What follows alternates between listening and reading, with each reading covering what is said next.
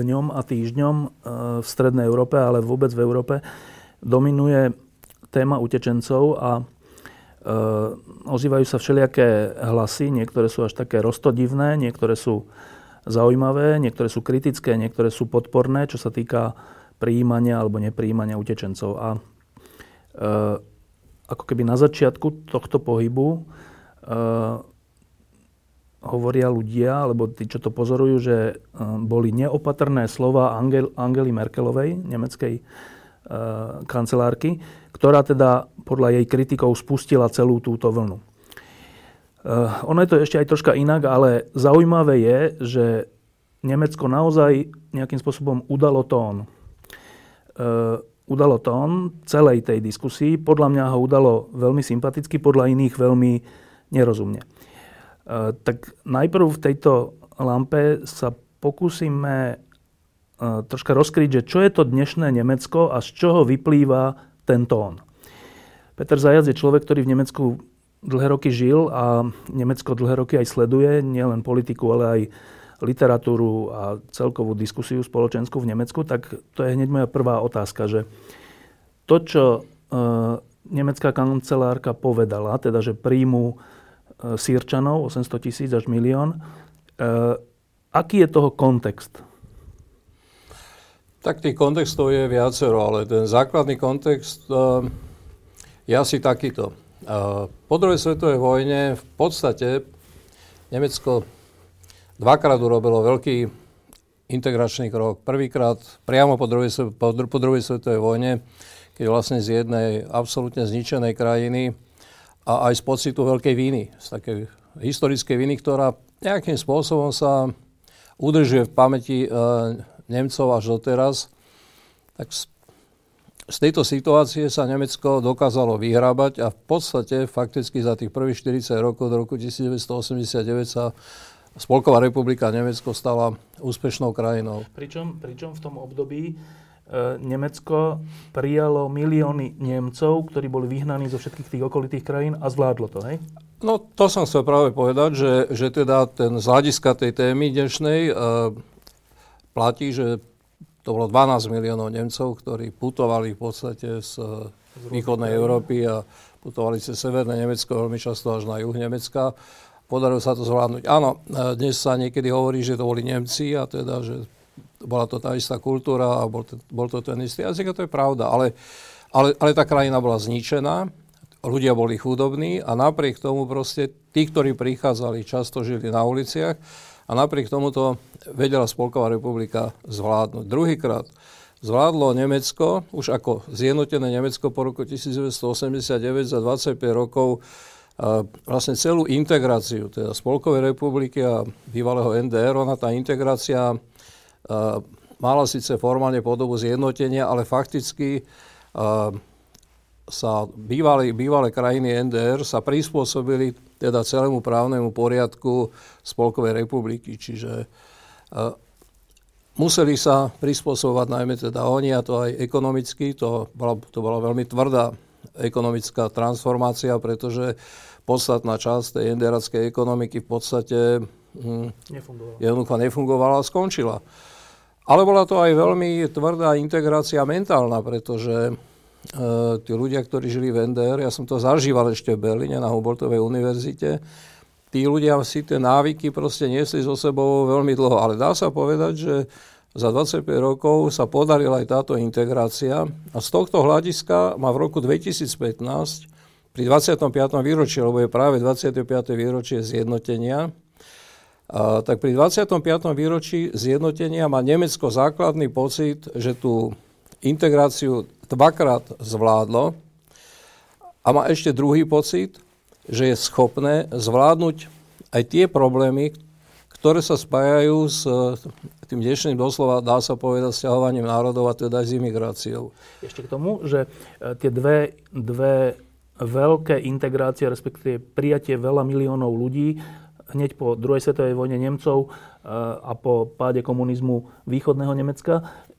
To, to, boli, to bolo prijatie Nemcov, ale medzi tým ešte bolo, majú Nemci skúsenosť aj s Turkami veľa miliónov Turkov je v Nemecku a majú skúsenosť aj s balkánskou vojnou, keď počas toho prišlo veľa ľudí z Balkánu.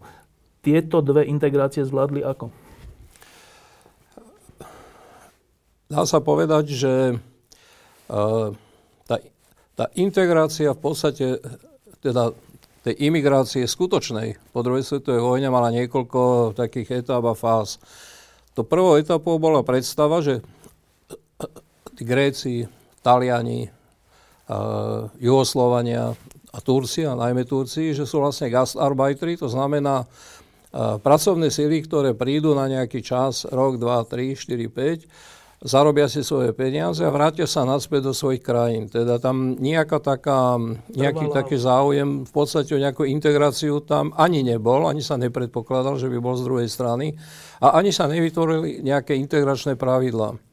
Potom sa ale ukázalo, že množstvo z tých ľudí proste pri, e, ostávalo v, v Nemecku prinieslo si svoje rodiny, tie rodiny tam začali žiť, počet tých ľudí vzrastal postupne a za jednu, dve generácie, teda do konca 80. rokov, v podstate žilo už v Nemecku, žili milióny Turkov a teda státisíce, ja neviem, Grékov, Jugoslanov a tak ďalej. V 80. 90. rokoch sa začalo hovoriť o multikulturalite, ale ten projekt multikulturality fakticky sa ukázalo už niekedy začiatkom teda tohto nového storočia, teda v 0. rokoch 21. storočia, sa ukázalo, že ten, že ten model nefunguje. Čiže ak dneska pristupuje Nemecko k nejakej novej integrácii, tak už pristupuje s absolútne jasným vedomím, že poprvé, nemôže nechať ten problém tých imigrantov len tak, ako na nejaký, na nejaký samopohyb, to je naprosto jasné, tak ako to bolo v tej prvej fáze, že sa jednoducho to nikto nestaral, ale že nemôže ani vytvoriť nejaký nový model multikulturality, lebo ani ten nefunguje. Iba ho popíšme, čo nefunguje? nefunguje, nefunguje uh, poviem to na konkrétnom príklade, a to je Berlín, lebo Berlín pozná veľmi dobre. V Berlíne existujú štvrte, ktoré boli také ako multikulty štvrte, čo ja viem, Kreuzberg alebo Neukölln alebo ja neviem čo, kde sa stiahovali aj teda mladé rodiny nemecké a mysleli si, že teda tam bude baječný multikulturálny život, ale ukázalo sa, keď Uh, začali ich deti chodiť do školy, tak sa ukázalo, že povedzme ich deti sa ne, nedorozumejú v tej škole po nemecky. Lebo no, je tak, tam väčšina Turkov. Lebo je tam väčšina proste Turkov a teda iných, ale Turkov predovšetkým. Hej. Um, a teda sa ukázalo, že namiesto tej multikulturality skutočnej, to znamená, že otvorenosti vzájomné sa vlastne vytvárajú také uzavreté niky, teda uzavreté územia, dá sa povedať, kde sa hovorilo povedzme len po turecky a vôbec nie po nemecky, a kde sa nie len, že pestoval islám, čo nebol taký problém, ale kde sa ukázalo, že sa pestovali veľmi militantné formy islámu, ktoré boli namierené vlastne proti samotnému Nemecku. Proti samotnému Nemecku. Tak sa ukázalo, že e, v mešitách ešte v 80. rokoch nemecké politické e, mešity, pamätám sa na to, že napríklad otvárali s veľkým halo e, najväčšiu mešitu v Nemecku v Kolene nad Rínom a potom zistili po nejakých rokoch, že um, imámy v tej mešite hlásali, aké je bohumile, keď islamské deti zabíjajú kresťanské deti. No tak toto ich jednoducho priviedlo veľmi rýchle k tomu, alebo veľmi rýchle, no priviedlo ich to určite teda najneskôr v 0. rokoch ich to priviedlo k tomu, uh, že pochopili, že tento model nemôže fungovať. Čiže, Ani nemôže. Čiže keď nie, nie tak dávno tá istá Merkelová povedala, ešte pred rokom dvoma, že multikulturalizmus zlyhal v tom zmysle, že v Nemecku myslela tým to, že e, predstava, že by v Nemecku vznikali také celé územia, štvrte alebo čo, kde by bola iná kultúra a my to všetci budeme akceptovať, tak toto si Nemci povedali, že takto nie. Že takto nie. Áno, takto, ale, takto je. Ale že ako? A, poprvé teda, e, to, čo Merkelová povedala, vyplývalo z dvoch vecí. Teda poprvé, že takto nie, hej, teda nemôže to, nemôže to fungovať tak, keď e, proste sa, sa, áno, keď sa utvárajú nejaké uzavreté enklávy v podstate v tom štáte. Ale po druhé, e, platí aj niečo iné, že multikulturalita, a to, tomu dnes Nemci rozumejú úplne najlepšie, nemôže fungovať aj preto, že jednoducho to prostredie, a to nie je len prostredie právneho štátu, ale to aj prostredie nejakej kultúry, nejakej histórie, nejakej, nejakých zvykov, hej, teda nejakých fóriem správania.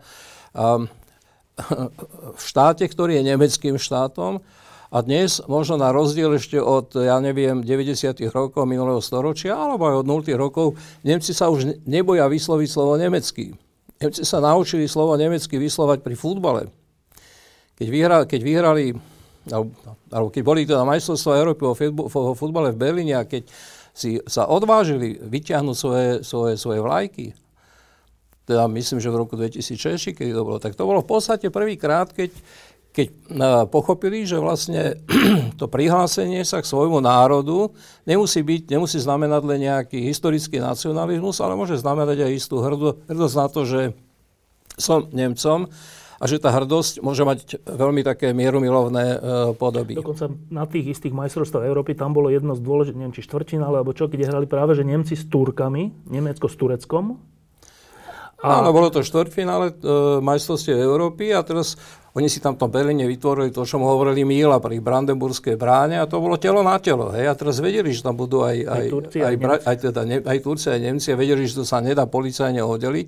A celý týždeň pred tým štvrtfinálnym stretnutím v podstate všetky médiá, a ja som to pokladal vtedy za správne, hovorili, Áno, je tu, je tu takýto, takéto futbalové stretnutie, ale futbal sa skončí, niekto vyhrá, niekto prehra, vyhrali Nemci teda. Ale my budeme tu žiť naďalej spolu a nemôžeme kvôli futbalu teraz proste vytvoriť také, také pnutia a také konflikty, aby sme ich nevedeli potom v tom ďalšom živote spracovať. A takto, aj to tak veľmi dobre fungovalo. Treba povedať aj to, že, tá médi- že, že médiá v Nemecku sú si vedomé jednej takej základnej veci a to nie je otázka nejakej propagandy alebo čo. Ale nemecké médiá, teda predovšetkým e, verejnoprávne médiá, teda verejnoprávne televízie dve, ale aj súkromné médiá sú postavené na tom, že proste ich základom je nejaká elementárna demokratická kultúra a tej sa držia. Teda to je to, čo ich akýmsi spôsobom vedie v, akýkoľ, v akýchkoľvek diskusiách alebo v akýchkoľvek názorových sporoch. Teda na rozdiel od našich médií, ktoré sú z tohto hľadiska úplnou katastrofou, lebo tí ľudia, ktorí v tých médiách u nás pracujú, nemajú väčšinou to povedomie alebo im nič nehovorí, alebo, alebo to tak necítia, teda, teda tú hlbokú zrastenosť vlastne s nejakou novou, novou, novou, novou civilizačnou kultúrou, ktorá je, e, povedal by som doslova, kultúrou ako slobodného sveta. No tak v tom Nemecku toto funguje veľmi dobre a, a tie médiá aj takto sa správajú. Hej. A teda vrátim sa ešte raz tomu roku 2006. Mm, to bola mm, presne ukážka toho, že poprvé, si začali byť Nemci vedomi toho, že, proste, že sú národom, moderným politickým národom, že, to môžu, že, že oni môžu byť a nemusí to znamenať nejaký návrat do uh, nejakého nepriateľstva voči iným alebo do nejakého nacizmu alebo ja neviem, neviem do čoho, ale znamenalo to aj niečo iné a dnes je jednotná, hej, tak ako ešte pred desiatimi rokmi to, čo dnes sa v Nemecku hovorí v tých mediálnych diskusiách, to by pred desiatimi rokmi ešte bolo vylúčené, lebo dnes sa hovorí jasne.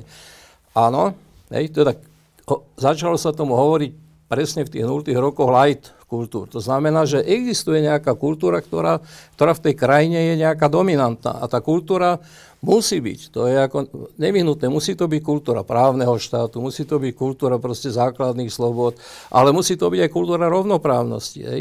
Čiže multikulturalita, ktorá bola založená na tom, že ak nejaký moslim nepodá ruku žene, že to je v poriadku, tak dnes to je vylúčené, aby e, niečo takéto sa akceptovalo. akceptovalo.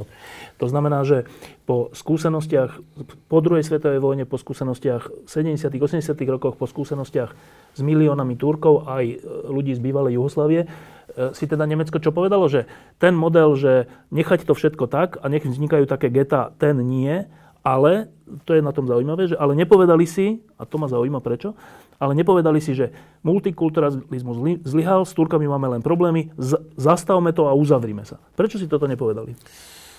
Nepovedali si to e, podľa mňa preto, že mm, majú, majú, nejaké, majú nejaké nové sebavedomie. Nemci sú dnes e, seba, se, sebavedomým národom, aj sebavedomým štátom, ale v tom dobrom, dobrom zmysle slova. A Nemci majú dnes aj skúsenosť z toho, že vyšli z ekonomickej krízy v podstate najlepšie v celej Európe. To je veľmi dôležité. V podstate sa im darí, tak ešte ako v 0. rokoch ekonomicky išli troška, nie veľmi stromo, ale išli troška tak mierne, uh, mierne, mierne, mierne dole, tak uh, proste len samotný fakt, že pestovali si teda tie tradičné nemecké cnosti, nejakú poriadku milovnosť, dodržiavanie pravidiel, pracovitosť, no. pracovitosť viedlo k tomu, že pri takej väčšej pružnosti pracovného trhu, ktorá sa volala Hartz IV, zaviedol to tam Hartz 4, Schröder, zaviedol to v podstate Schröder, čo bol taký zvláštny paradox. Ale funguje to nejako, teda neznamená to nič iné, iba proste také sprúžnenie pracovného trhu. Tak to stačilo na to v podstate, aby, aby Nemecko z tej kríži, krízy vyšlo, vyšlo ako dobre. Toho sú si Nemci samozrejme vedomí. A okrem toho sú si vedomí aj toho, že uh, dneska v akýchkoľvek konfliktoch, ktoré sa týkajú Európy, sa vlastne tá Európa upiera na nich. To nie je náhoda, že e, Merkelová má, v, e, má dneska v Európskej únii také veľké slovo, lebo, a nie je náhoda, že keď sa hovorí o tom, že, že, že či je ten telefón, to bola to je známa Kissingerová veta, že teda mu chýba... Máme do Európy volať. Áno, že komu máme do Európy volať. No tak nie je náhoda, že, že ak niekto má niekomu volať, no tak volá teda v prvom rade Merkelovej a Merkelová k tomu príberie proste toho Holanda a teda Francúzov a už tak sa to potom obaluje. Čiže tohoto sú si Nemci vedomí.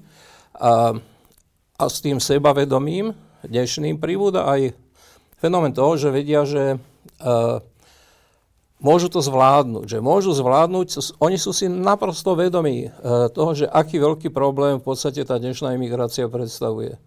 Na rozdiel od nás, čo my sa správame ako malé deti, ktoré sa hrajú proste na vlastnom piesočku a tak si brízgajú navzájom. Ale ja pochybujem, že možno s výnimkou e, prezidenta Kisku, ktorý sa podľa, môj, podľa mňa sa správa ako jediný v podstate z dnešnej politickej elity, sa správa naozaj ako štátnik. Vedomí si proste rozmeru celého toho problému, ktorý, ktorý, ktorý sa odohráva vo svete a ktorý sa odohráva ale v tom dnešnom svete takým spôsobom, že žiadna krajina sa pred ním nemôže uzavrieť. My si darmo budeme myslieť, že my si tu môžeme na vlastnom piesočku, sa môžeme ohradiť, ako keby my sme boli dneska vlastne tými čo rozhodujú o tom, no? No, niečo rozhodujú, ale čo sú vlastne mimo a čo sa môžu uzavrieť do nejakej také enklávy a správať sa tak, ako strčí hlavu do no, piesku ako včelos, ale takto to proste Dobre, či toto máme, proste sa dostaneme k Strednej Európe, ale teda Nemci toto nemajú. Nemajú pocit, že teraz sa treba uzavrieť. E, nemajú ho, hovoríš, z dôvodov sebavedomia, že vedia, že to... Ale aj najmä z, z dôvodu zodpovednosti. No, a to sa, to sa pýtam, akej zodpovednosti? A je to zodpovednosť poprvé za svoju krajinu. Nemci si absolútne uvedomujú, že tá imigrácia, tak ako prebieha, že keby ju zastavili na vlastných hraniciach, a to je neuveriteľná hlúposť a už troška musím vždy odbehnúť tým stredoeurópskym politikom. Je to neuveriteľná hlúposť stredoeurópskych politikov, ktorí si myslia, že Merkelova priviedla proste tých imigrantov niekde do Strednej Európy. On je to úplne naopak. Keby sa boli Nemci uzavreli, veď to treba povedať, ako to je, keby sa boli uzavreli a mohli to urobiť, tak oni by si svoje hranice, na rozdiel od Maďarska no. a Chorvátska a Srbska, ktoré nemajú proste tú sílu, Kapacitu, no a ktoré sa vadia iba medzi sebou, že kto je za čo zodpovedný a odháňajú proste tých utečencov jedný od druhého, ale to sa nedá, to nejde. Jednoducho povedané, a to, a to, je, a to je pragmatická vec, keby si Nemci povedali, že Nepustíme nikoho? Budeme sa dôsledne držať Dublinu a Schengenu, lebo sa tým dneska veľmi často argumentuje. No tak proste by sa tí ľudia do Nemecka nedostali. To Nemecko by sa mohlo pokojne uzavrieť a tie tisíce ľudí, lebo sú to tisíce ľudí, ktoré sa vydali na pochod. Ktorí sa vydali na pochod nie preto, že ich Merkelova zavolala, no ale ešte predtým a vydali sa na pochod pretože tie tábory, v ktorých Žijú? existovali, hej, to znamená v Jordánsku, v Libanone, v Libanone a e, v časti Iraku, Sýrie, a v časti Iraku a kdekade, a, teda, a tí utečenci zo Sýrie, Hej? A, v, a z Turecka a, a, z, a z Grecka jednoducho, že tie tábory boli také naplnené, že tam sa už ďalej nedalo existovať a že teda vyslovne ako núdza ich dohnala k tomu, že, uh, že sa vydali ako na sever, na sever ako do Európy. Uh, čiže realita je taká, že najprv tí imigranti proste sa dali do pohybu a potom sa Nemecko rozhodlo, že neurobi ten krok, že sa neuzavrie, a ešte raz, keby sa bolo Nemecko uzavrelo, tak dneska tie 100 tisíce utečencov, tak tie sa dneska pohybujú ako hordy po strednej Európe. Preto hovorím, že je, na, že absolútne naivné si myslieť to, čo si myslia tie stredoeurópske štáty, že oni sa môžu nejako ohradiť. Nemci ich zbavili de facto strašného problému. Strašného problému a nadávať, tak ako sa dneska v celej Strednej Európe nadáva, nadávať dnes kvôli tomuto na Nemcov je absurdné. No a k tomu sa ešte dostanem, ale teraz, teraz ten okamih, že e, to, to kľúčové vyjadrenie, alebo jedno z kľúčových vyjadrení nemeckej kancelárky prišlo, myslím, potom, keď, myslím, že s tým súvisela troška tá dodávka, ktorá bola tu pri, pri našich hraniciach e, na, e, na, v Rakúsku, e, kde sa našlo 70x mŕtvych ľudí. Proste to vyjadrenie prišlo potom, čo už začali tragédie. A a, do, a, a navyše ešte sa stalo to, že niekde v Nemecku vypálili nejakú utečeneckú ubytovňu alebo neviem, niečo také. Merkelova tam prišla a nejak vtedy to povedala. Povedala teda to, že my Nemci máme na to, my pomôžeme tým Sirčanom, teda tým, ktorí naozaj utekajú pred vojnou, nie celému svetu, ale teda pred vojnou, ale to je 800 milión, neviem koľko tisíc ľudí. No a tu sa má za to, že to tak Merkelovej ušlo, že to bolo také niečo emocionálne. Ehm, za, za tie roky, čo sledujem, čo Merkelová robí, tak nemám pocit, že ona je nejaká úleťačka. No ale teda opýtam sa teba, že ten, ten výrok prišiel Prečo? Merkelová pomerne dlho mlčala. Merkelová má taký spôsob politickej, tak pracuje to, nie každý vie, že je veľmi zdržanlivá, vytvorí si nejaký obraz a až keď má utvorený nejaký obraz, tak potom sa k nejakým problémom vyjadrí. Čiže aj pri tomto probléme imigrácie veľmi dlho mlčala a je aj reálny fakt, že Nemecko sa veľmi dlho správalo v podstate tak, že trvalo na tom, že Schengen. Sa má dodržovať Schengen, Dublinská Dublin. dohoda a ja neviem čo všetko. Až do toho, až do toho okamihu, kým Merkelová nepochopila. A pre ňu, pre, pre ňu tým pochopením z hodou okolností bola konkrétna situácia v mestečku Heidenau, kde začali proste uh, nemeckí pravicoví extrémisti začali podpalovať vlastne tie príbytky tých, uh, tých, týchto uh, imigrantov. imigrantov. A, a je reálny fakt, že Merkelová má niektoré niektoré, niektoré body vo svojej biografii, na ktoré je nesmierne citlivá. Jedným z tých bodov je Rusko a druhým z tých bodov je e, pravicový alebo lavicový radikalizmus, teda extrémizmus, jednoducho povedané.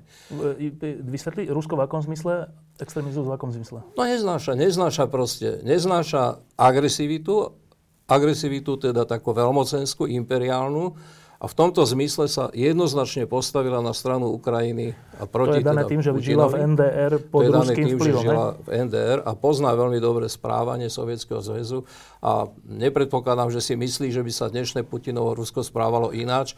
Určite je presvedčená o tom, že to správanie Putinovo e, je pokračovaním vlastne normálnej, tradičnej ruskej imperiálnej politiky. A to druhé?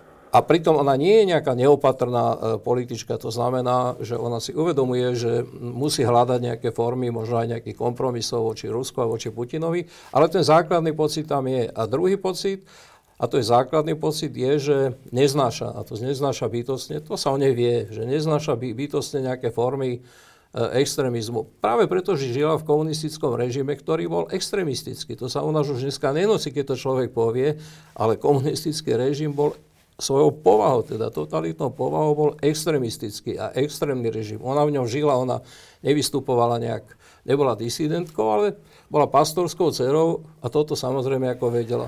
Čiže ako náhle, ako náhle ona prišla do toho Haydena, to bolo prvýkrát, čo nejakým spôsobom reagovala v tej Potom, celej kauze migrantov, čo sa... Ja, ako náhle prišla, teda to bol podnet, hej, a to treba povedať, že ona reagovala v tejto, v tejto veci, v tejto kauze. Reagovala možno vôbec prvýkrát, čo si ja pamätám, že reagovala potom veľmi ako Ostro. otvorene.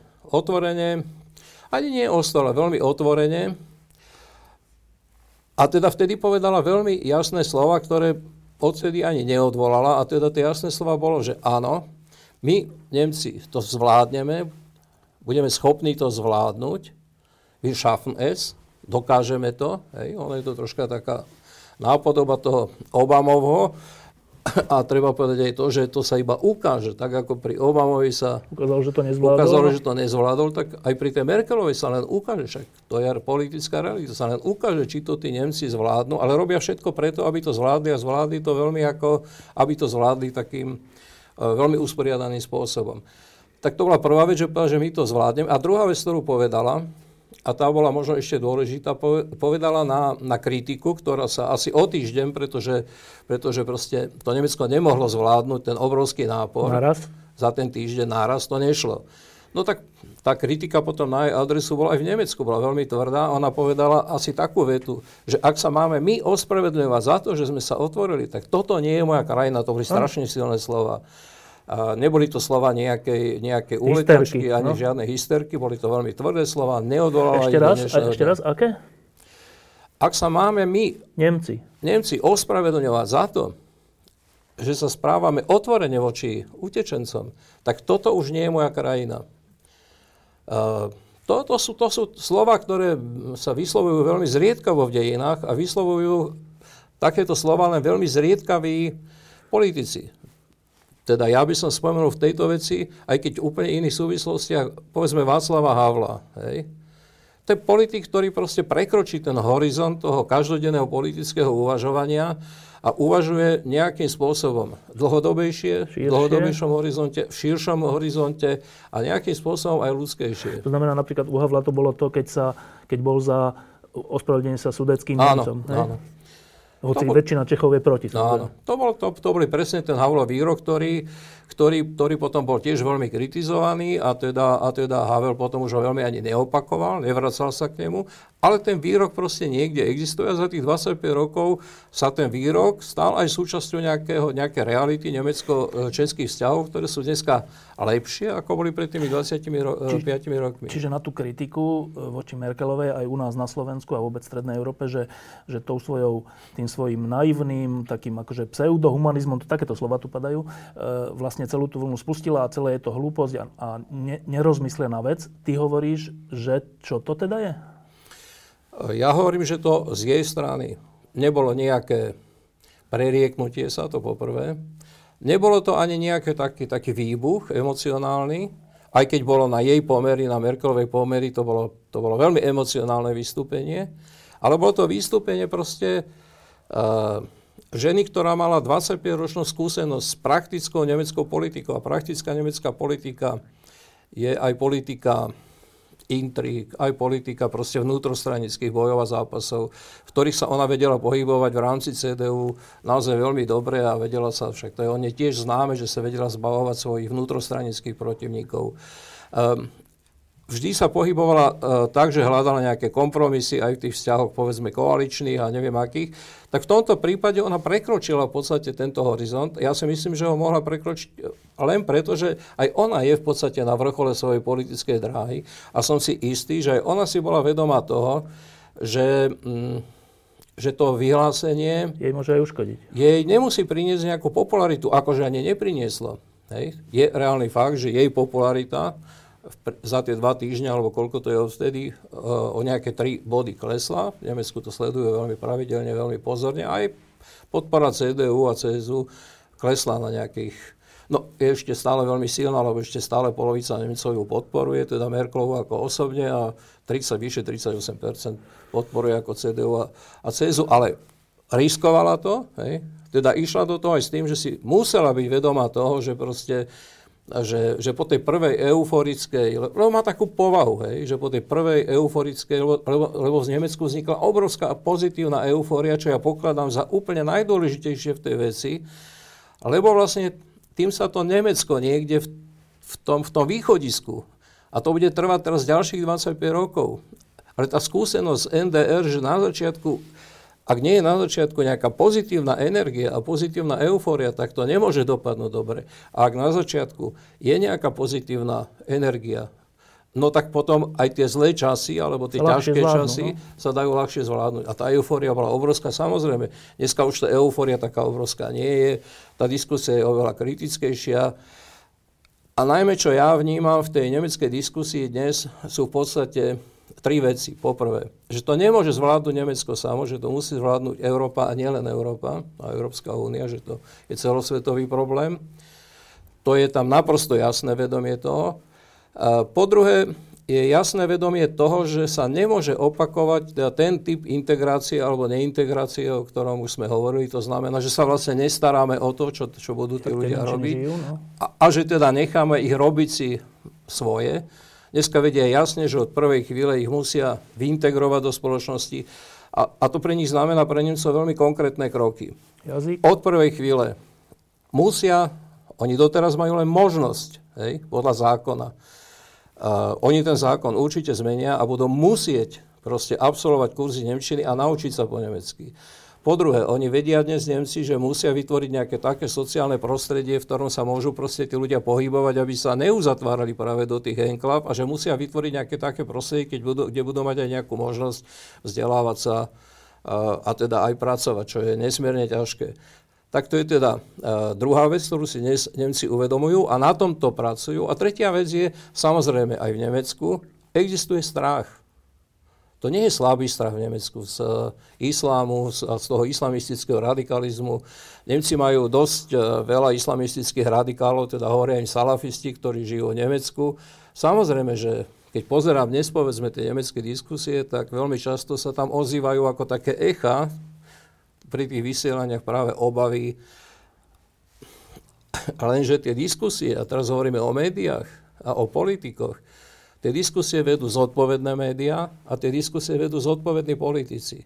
To znamená, nevyhýbajú sa tým problémom, nevyhýbajú sa aj problémom, ktoré so sebou povedzme radikálny islám a, a islamizmus ako prináša, ale zároveň majú schopnosť proste tie veci vysvetľovať. A nielen vysvetľovať, ale aj zmeniť svoje vlastné názeranie a svoj vlastný postoj, tak ako ho zmenili pri tej integrácii. Dneska už nikto v, Nemecku, v nemeckej diskusii od politikov, ale ani od médií nepočuje teda žiadne velebenie multikulturalizmu alebo takého uh, nejakého proste liberálneho nezasahovania do ničoho. Naopak, tá diskusia je vedená absolútne s jasným záujmom toho, že my tých ľudí, ktorí prídu, musíme integrovať. Tá diskusia ide aj ďalej. Prezident Gauk už medzi tým povedal, že naše možnosti nie sú neobmedzené. Že, že, že aj keď Merkelová povedala, že proste 800 tisíc? Že teda, že teda pokiaľ sa to týka tých, ktorí Sír. utekajú pred vojnou, tak proste nebudeme obmedzovať tie počty. No tak Gauk povedal o dva týždne na to, že aj naša kapacita má svoje hranice. Tým nepovedal nič iné, nie že vytvoria nejaké kvóty vnútorné, ale povedal to, že proste áno, že musia sa správať tak, aby, tá, aby, aby ten príjem tých utečencov, aby tá miera bola tak rozumná, aby proste ne, nezničila tú klímu jednoducho, ktorá je zatiaľ ako celkom pozitívna.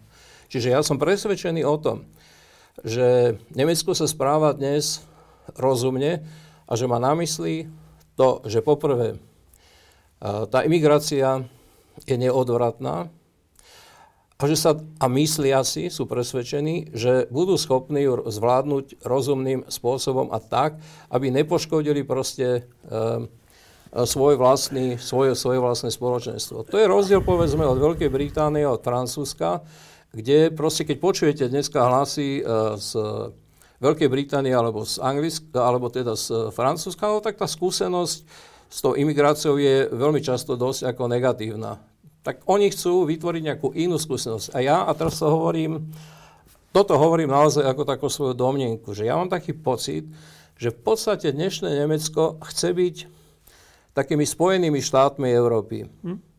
Teda, že to je aj nejaká taká hrdosť, lebo sa bavíme o tom, že, že, že čo to je, kto aký je to pocit. tón a kto je teda na špici, áno. Áno. A, a ja si myslím, že oni chcú dnes byť teda... Amerikou v Európe. Amerikou, Amerikou v Európe, hej. Ehm, ešte k tomu posledná vec, už sa teda dostaneme k Strednej Európe, že keď si tak predstavím, že ehm, Merkelová povedala to, čo povedala, ehm, a pričom samozrejme s tým budú spojené všelijaké problémy a tak, tak rozmýšľam, že ako, ako sa toho chopili jej kritici, alebo opozícia, alebo média. Teraz nedávno vyšiel Spiegel, nemecký veľký časopis s takou obálkou, kde je Merkelová ako matka Teresa a je, je v tom istá časť irónie. A to je len taký malý príklad, ale že um, tá reakcia nemecká že sa nedá hovoriť o jednej, lebo však to je štruktúrovaná spoločnosť, ale tá reakcia sa dá popísať ako? Dá sa popísať veľmi dobre práve tým Špíglom. Špígel je dlhodobo známy takou istou iróniou, ktorá sa prenaša v prvom rade na obalky Špíglu. Obalky Špíglu sú veľmi často, sú práve také dosť ironické a najmä ironické voči politikom ako takým. Lenže treba dobre čítať aj to, čo sa potom hovorí v tom článku o Merkelovej. Ten článok je celý pomerne kritický, ale nakoniec sa hovorí, a predsa má tá Merkelová pravdu a urobila dobre, urobila to správne. To je posledná veta toho článku Špígly. Ja som čítal nejaké echa u nás. Tie echa sú nezmyselné a absurdné, lebo vytrávajú niektoré veci e, z kontextu. To znamená, že všimnú si len tú obálku, povedzme.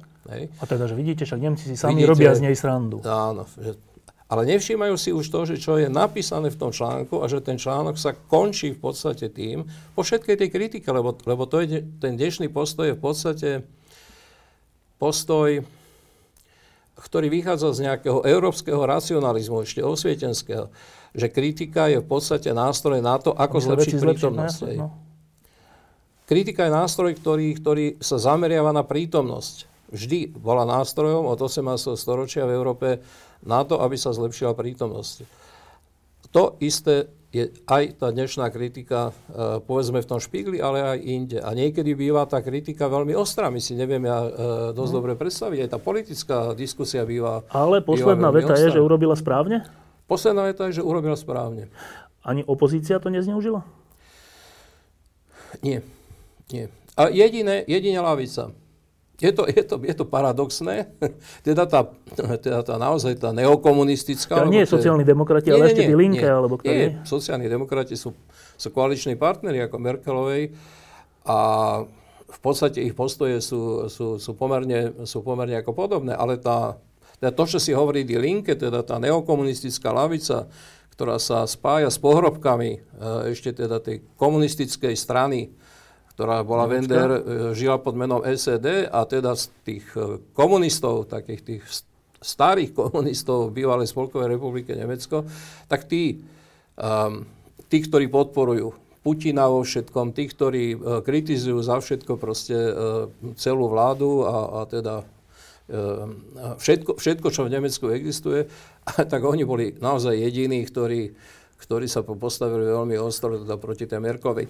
Najostrejšie, čo je také veľmi zvláštne, sa v podstate proti Merkelovej vymedzila, vymedzil jej sesterská strana, sesterská strana teda CSU. Ale to, z Bavorska, ale to má iné príčiny. Áno, to má, to, má, to má starodávne dôvody, že oni tak ako majú, majú taký troška sebe vzťah ako mačka a pes, ale ale vždy budú proste len uh, dvoma odnožami tej istej, tej istej čiže, strany. Čiže keby sme teraz po, tomto, po, po tom, tejto časti, keď sme hovorili o Nemecku, že keby sme popísali, tak tvoj pocit, že z Nemecka je, že akú správu o sebe teda ne, dnešné moderné Nemecko v roku 2015 týmto celým vyslalo? Čo o sebe týmto Nemecko hovorí?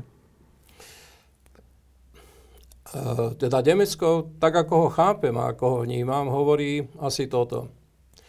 Vieme, že nás čakajú, a teda nás to znamená celý svet, čakajú obrovské problémy, ale myslíme si, že sme ich schopní riešiť. Že nie sú to také problémy, ktoré nás zničia a zahltia a z ktorých máme mať panický až hysterický strach, ale ak sa budeme správať racionálne, rozumne a nejakým spôsobom usporiadane, ak budeme tvoriť nejaký poriadok a nie chaos, tak naša skúsenosť z Nemecka po druhej svetovej vojne hovorí, že to môžeme zvládnuť. My Nemci, ale aj my Európania a my, uh, my, my, my tento svet. No a teraz k tej našej strednej Európe a Slovensku a Česku špeciálne.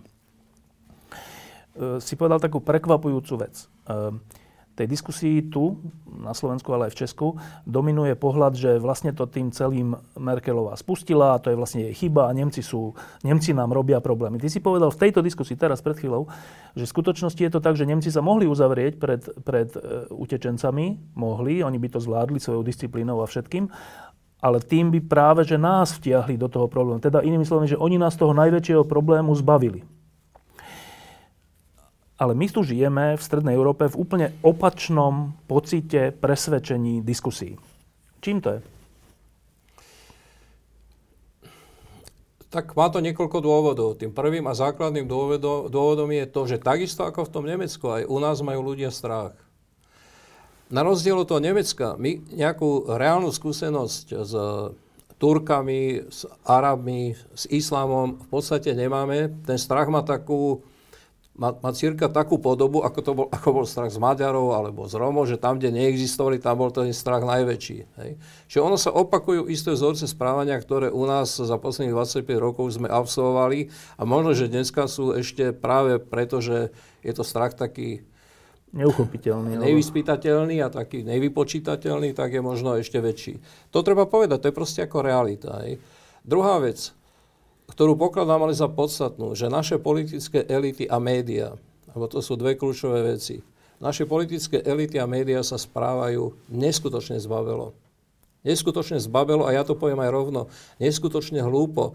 Ja som toľko nezmyslov, ktoré sa u nás popísali v poslednom čase a ktoré porozprávali proste tie jednotlivé, jednotlivé politické elity, to je, to, je, to je niečo zriedkavé. Ja poviem aj niektoré také drobné veci. Napríklad, keď sa hovorí o integrácii, v Nemecku, tak sa hovorí o občianstve, ale integrácia neznamená automaticky občianstvo Spolkovej republiky Nemecko. Od integrácie faktickej k občianstvu je strašne dlhá cesta. Teda myslím, že keď príjmu utečencov, ešte neznamená, že všetci sú občania Nemecka? Ale keď ich príjmu a keď ich začnú integrovať, to neznamená, že z nich za jeden deň urobia občanov Spolkovej republiky Nemecka.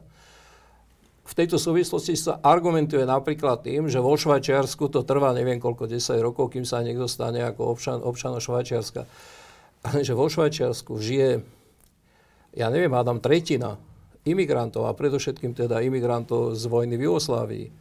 A áno, trvá to tam dlho, kým sa stanú občanmi Švajčiarska, ale povolenie k pobytu, pracovné povolenie je jedna vec a občianstvo je druhá vec. Hej? Čiže to je, to je naprosto ako nezmysel. Myslieť si, že prijať... Myslieť si, že proste prijať imigrantov znamená, a integrovať ich, znamená, že sú to hneď Dobre, občania, občania tej krajiny, Švajčiarska alebo neviem aké krajiny. Ďalší nezmysel spočíva presne v tom, o čom sme už hovorili, že Merkelová spôsobila vlastne ten veľký prílev utečencov. Je to úplne naopak. Jednoducho to praskalo vo švoch. A reálny fakt je taký, že, že Európska únia, vrátane nás, ale aj vrátane Nemecka, nedostatočne sledovala proste ten proces toho, tej, toho, toho, toho obrovského naplňania sa tých záchytných, záchytných táborov presne v Jordánsku, v Libanone, v Turecku, v Grécku, Ale aj v, v Taliansku. A, no, Prosím? V Lampeduse na tom ostrove, však áno, tam bol pápež áno, dávno predtým, áno, než sa to stalo. No? Um, to je proste pravda. Hej? Čiže mm, jednoducho tí, tí, tí utečenci už tam nemohli ďalej existovať, znižovať, čo je naprosto absurdné, že znižoval sa, znižoval, znižovali sa finančné prostriedky na to, um, na to, ako pomôcť proste tým utečencom v tých táboroch. To znamená, že oni žili stále horšie a horších pod, pod, podmienkach. Naprosto absurdná a nezmyselná predstava je, že však to nie je náš problém, nás sa netýka, nech si to riešia oni sami, nech si to rieši Sýria sama, nech si to riešia... Nech, Turci. Nech si to riešia Turci, nech, nech proste... Uh, no tak majú tam vojnu, no tak nech to riešia Rusi s Američanmi, hej. Veď to proste, to tak, takto ten dnešný svet proste nejako ako nefunguje, hej. Ďalší nezmysel je, vyriešia, vyriešia sa tie problémy na mieste, teda v Sýrii, a tým vlastne... Prestanú chodiť. Prestanú tí ľudia chodiť a teda treba sa starať o to, aby sa vyriešili tie problémy. Pretože proste to nerešpektuje elementárny fakt a to je normálne akože... A to je tá elementárna ľudskosť, ktorá sa tu potom ozvala. Hej? A ozvala sa teda potom čo naozaj zahynulo tých, zahynulo, no bolo zavraždených, tých 70 ľudí v autobuse pri Pandorfe, že, že, že ľudí na Slovensku zrazu sa v nich čosi zobudilo, teda to čosi sa volá normálne ako svedomie. Hej. V tých politických elitách, ako keby, ako keby boli tak otupené už tými, tými, tými, tými, tými bežnými, každodennými politickými potičkami, lebo to sú len potičky, ako keby boli tak otupení, že v nich, ako keby v nich to svedomie úplne vyhaslo. Ale to svedomie sa objavilo aspoň u normálnych ľudí a u tých, čo povedali, my chceme pomáhať. To ja som pokladal za veľmi, za veľmi pozitívny prvok pri všetkých tých problémoch, ktoré imigrácia prináša. Ale predsa, ak odmietnem urobiť ten základný ľudský krok, hej, to znamená, že chcem pomôcť, no tak sa stávam v podstate sám nejakým nejakým, nejakým, nejakým otupeným človekom. Človekom bez citov, človekom bez, keď si hovoril o, o, bez svedomia. O, o Strednej Európe, o, o našich reakciách, tak začal si slovom, že, že to považuješ za veľmi, aj politické elity, aj médiá, za tie postoje za veľmi zbabelé. V čom zbabelé? No a to som chcel povedať, že e, teraz budem hovoriť chvíľu o Slovensku menovite, lebo na Slovensku v podstate Veď sme svedkami dlhodobo nejakej zbabelosti politických elít pred, e, v situáciách, ktoré sú problematické a ktoré e, a kde si tie politické elity sú vedome toho, že Mohli by stratiť voličov. Že by strátili nejakú, nejakú časť voličov. Veď to sa len opakuje. Hej? Takto z Babelu sa správali e, politické elity. Ja neviem, keď išlo o Jugosláviu a bombardovanie Srbska, to bolo zbabele, však som sedel v tej parlamente, to bolo zbabele správanie. Takto zbabelo sa správali politické elity, keď išlo o Kosovo, pretože proste tých dôvodov na to, prečo neuznať Kosovo, bolo dosť, ale ten základný dôvod, že sa tam odohrávala genocída, že za tú genocídu boli zodpovední Srby, to je proste ako reálny fakt. Ale takisto zbavilo sa, spá, sa, správali tie, sa správali tie politické elity v podstate pri tých protimaďarských kampaniách, pri kampani, e, ktorá sa týkala Benešových dekretov. A vidno to najlepšie na hlasovaniach, to by sa dalo očítať na hlasovaniach e, v parlamente. A dá sa to očítať aj dnes, že dnes aj značná časť opozície, alebo veľká časť opozície, hlasovala v podstate spolu s Ficom, teda za Ficové, um, za Ficové teda veľmi, veľmi neludské v podstate ako, ako rozhodnutia. To je pre mňa naprosto ako nepochopiteľné, ale tak sa, tá, tak sa, tak sa aj tá opozícia proste dlhodobo, eh, dlhodobo správa. A ona sa správa zbabelo aj vo veciach, kedy by to vôbec nemusela. Jednou z fóriem tej zbabelosti je napríklad toto. Keď sa hlasovalo o Lisabone, o Lisabonskej zmluve. Ktorá umožňuje väčšinové hlasovanie ktorá umožňuje väčšinové hlasovanie v takýchto veciach.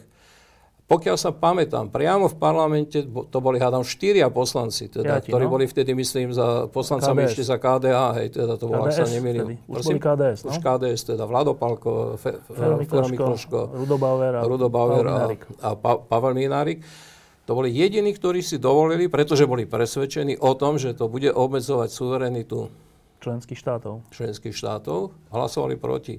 A pokiaľ sa pamätám, my sme boli vtedy Mimo parlamentu? Ako mimo parlamentná strana sme boli asi jedino aj v tom mimo parlamentnom spektre, ktoré sme sa postavili proti tomu. To isté sa týkalo aj prijatie eura. Hej. Um, to isté sa týkalo proste... Všetkých zmluv európskych. Uh, európskych zmluv, eurovalu a ja neviem proste čo všetkého. A čo je ešte úplne najhoršie, že potom tá zbabelo sa prijavuje ešte druhý raz v tom, čo dnes robí Fico, ktorý, ktorého smer... Podporil to? podporil, a nie, že podporil teda, teda. On dokonca spojil svoju premiérskú stoličku s tým, že keď to neprejde, on by odstúpil. A vystupoval veľmi ostro proti, proti opozícii, hej, ktorá vtedy tak vajatala okolo, okolo, teda hovoríme o Lisabonskej zmluve.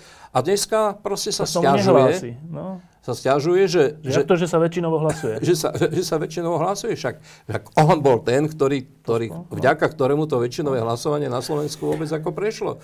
Čiže ešte raz, že vtedy, vtedy boli politici zbabili, lebo chce, nedokázali si predstaviť ísť proti väčšinovému prúdu alebo očakávaniu Európskej únie, keď to takto poviem. A dnes sú zbavili, lebo zase nedokážu ísť proti väčšinovému obyvateľstvu? Áno, tá zbabelosť spočíva v tom, to, čo je spoločným menovateľom tej zbabelosti, je to, že si politici netrúf, netrúfnú, nedovolia to, čo si trúflo a dovolila Merkelová, povedzme.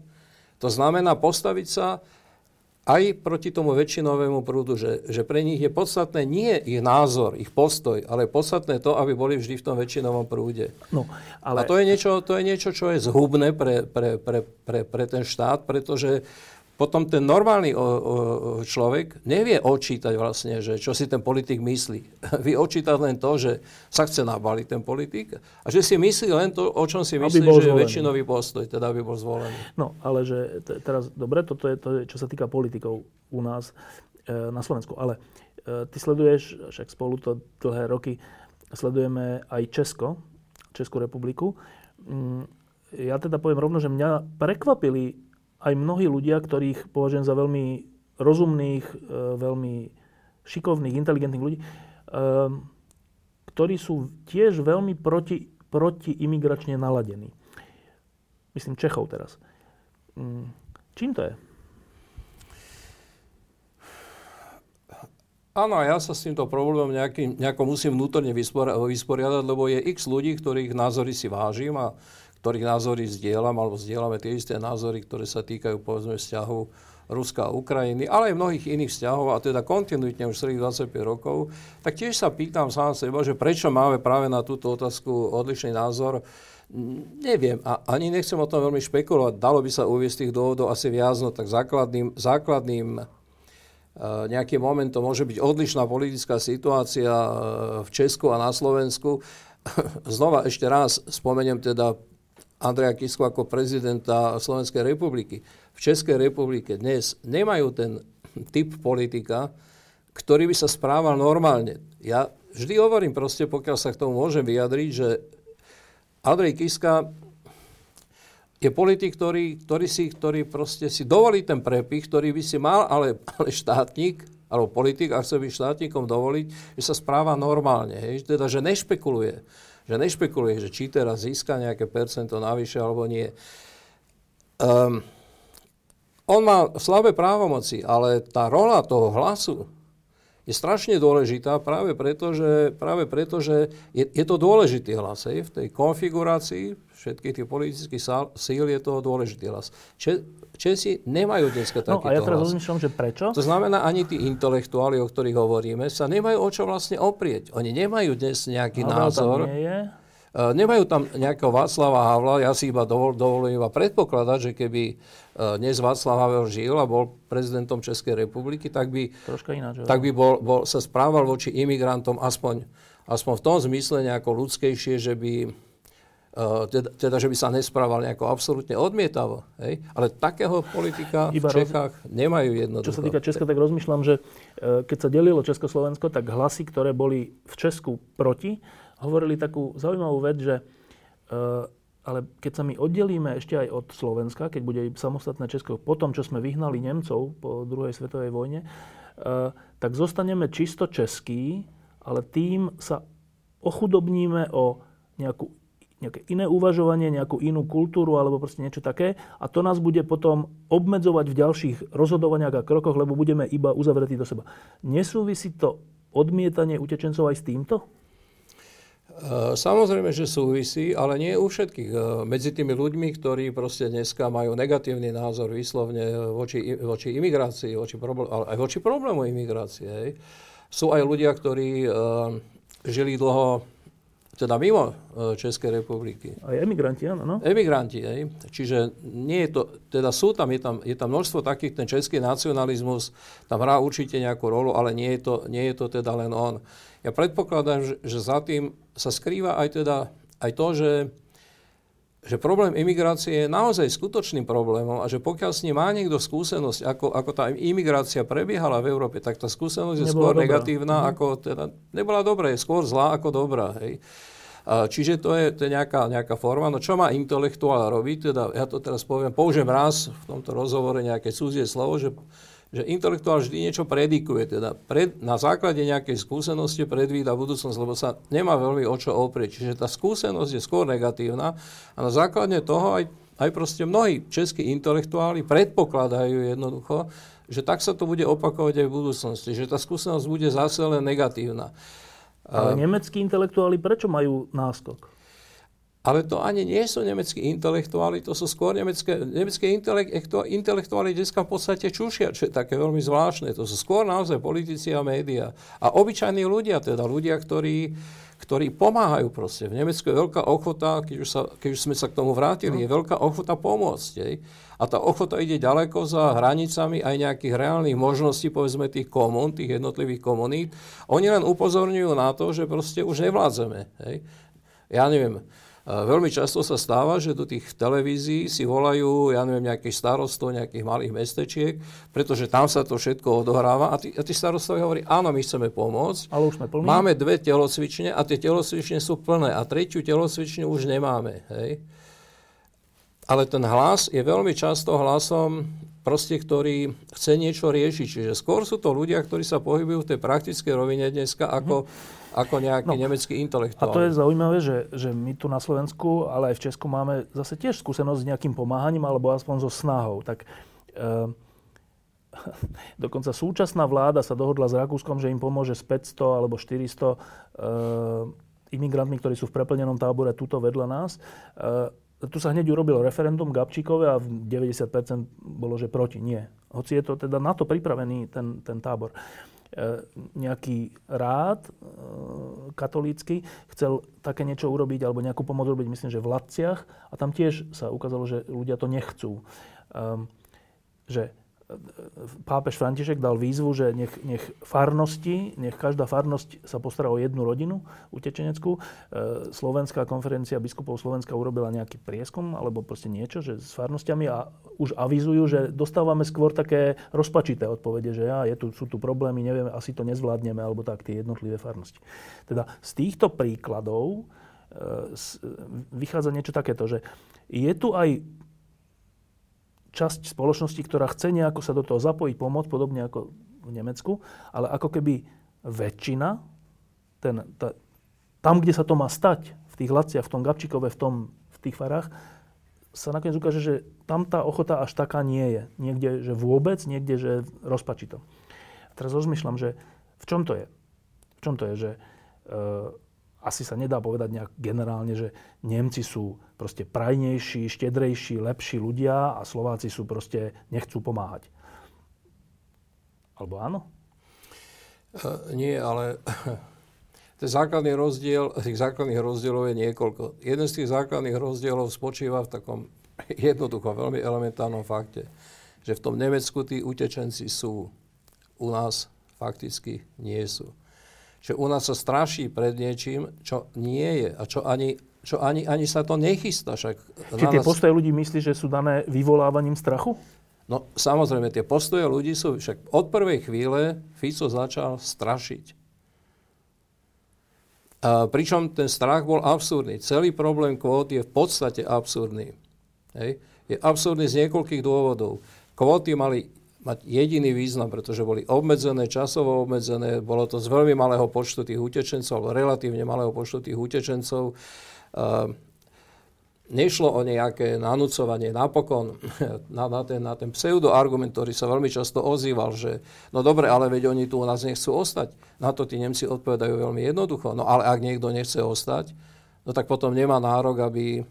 Ak nechce ostať v tej krajine, do ktorej nejako bol disponovaný, do ktorej sa dostal, no tak potom nemá nárok na to, aby mohol v nejakej krajine Európskej únie existovať a pôjde naspäť. Hej. Čiže to je naprostý nezmysel, proste, že, že nikto by tu aj tak neostal, teda aby sme sa vrátili na začiatok tej diskusie. Ale, ale, ale ten základný problém je v tom, že u nás sa vyvolával od prvej chvíle. Politické elity u nás vyvolávali, a menovite teda v tomto prípade naozaj slovenská vláda vyvolávala proste strach, pocit ohrozenia.